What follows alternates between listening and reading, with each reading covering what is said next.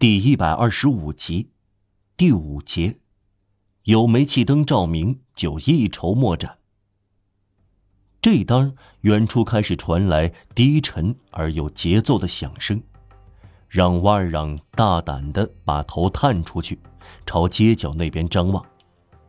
七八名士兵排着队，刚走进波隆索街，他看到刺刀闪闪发光，这是冲着他而来的。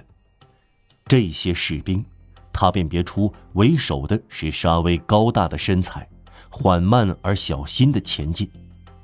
他们常常停下来，显而易见，他们探索所有的墙角、门洞和小径。至此，猜测不会搞错了，这是沙威遇到的巡逻队，并征调过来的。沙威的两名助手走在他们的队列中。从他们的步子和停留的次数来看，他们来到让瓦尔让所待的地方大约要一刻钟。这是千钧一发的时刻，这可怕的深渊第三次在他面前张开，再过几分钟，他就要坠落下去。现在，不再仅仅是苦役间的问题了，科赛特要彻底完蛋，就是说，他的生活就像进入坟墓一样。只有一种可行的办法，让瓦尔让有这样的特点，可以说他背着两个塔链，一个放着圣徒的思想，另一个放着苦役犯可怕的才能，必须看情况在其中一个里面摸索。办法之一，由于他曾在土伦苦役间多次越狱，读者记得他被看作难以想象的攀越能手，不用绳子，不用铁钩。只靠肌肉的力量，仰着颈背、肩膀、臀部和膝盖，仅仅右墙角靠不多的石头突出部分，必要时可以爬到七层楼高。二十多年前，囚犯巴特莫尔靠这种本领成功越狱。巴黎裁判所附属监狱的院子墙角虽然可怕，却变得非常有名。让瓦尔让目测一下围墙。在上面看到了段数，它大约有十八尺高。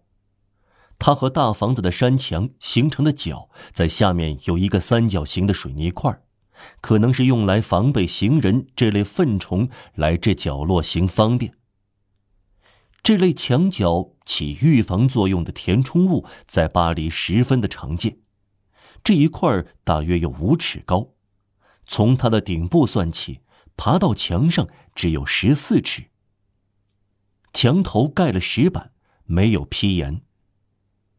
困难在科赛特身上，他不会爬墙，抛弃他吗？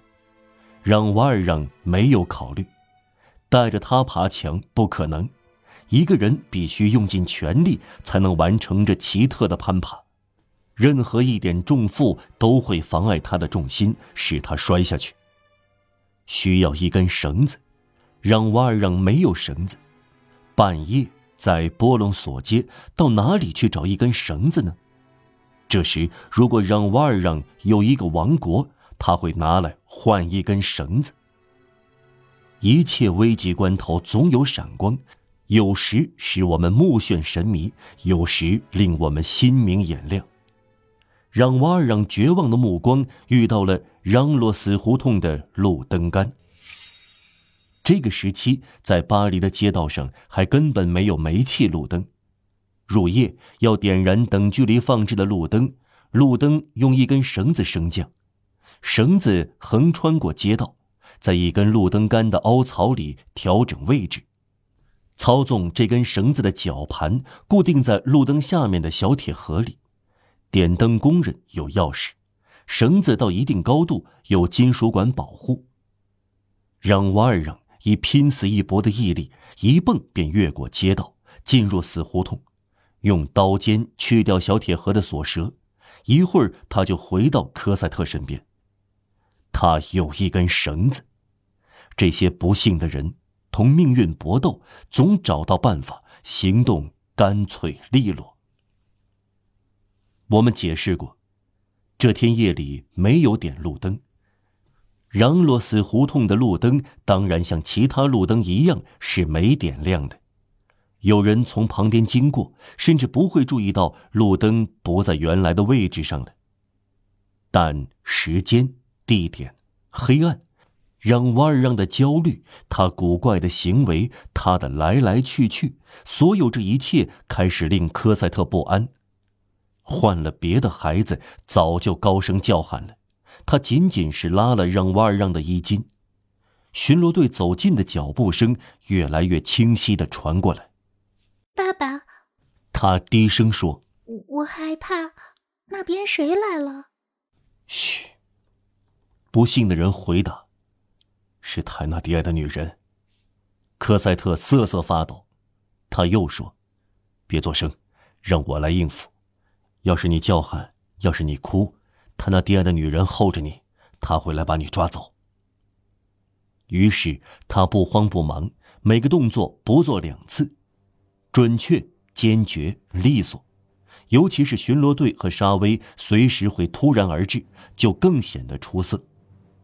他解开领带，从腋下绕过科赛特的身体一圈，小心不弄伤孩子，将领带系在绳子一端，打了个海员所说的燕子结，牙齿咬住绳子的另一端，脱掉鞋和袜，从墙头扔过去，爬上水泥石块。在围墙和山墙的切角上往上爬升，稳当而有信心，仿佛脚跟和手肘下有贴级。半分钟还没有过去，他已经跪在墙头上。科赛特惊讶地看着他，一声不吭。让瓦尔让的嘱咐和泰纳迪埃的女人的名字使他呆住了。突然，他听到让瓦尔让的声音很低的在叫他。靠在墙上，他照着办，别说话，也别害怕。让瓦尔让又说。科瑟特感到他从地上被提了起来，他还没有弄清，就来到了墙头上。让瓦尔让抓住他，背到背上，把他的两只小手抓在自己的左手里，匍匐在墙头上，爬到断墙那儿，正像他所猜测的。那里有一座建筑，屋顶从幕墙上边开始，慢慢的往下倾斜，碰到段树，非常的接近地面。情况很有利，因为这边的墙比街那边的墙要高得多。让瓦尔让看到脚下的地面很深，他刚来到屋顶的斜面，还没有松开墙脊，一阵喧腾表明巡逻队到了。只听到沙威雷鸣般的声音：“搜索死胡同，守住直墙角，也守住皮克坡子小巷。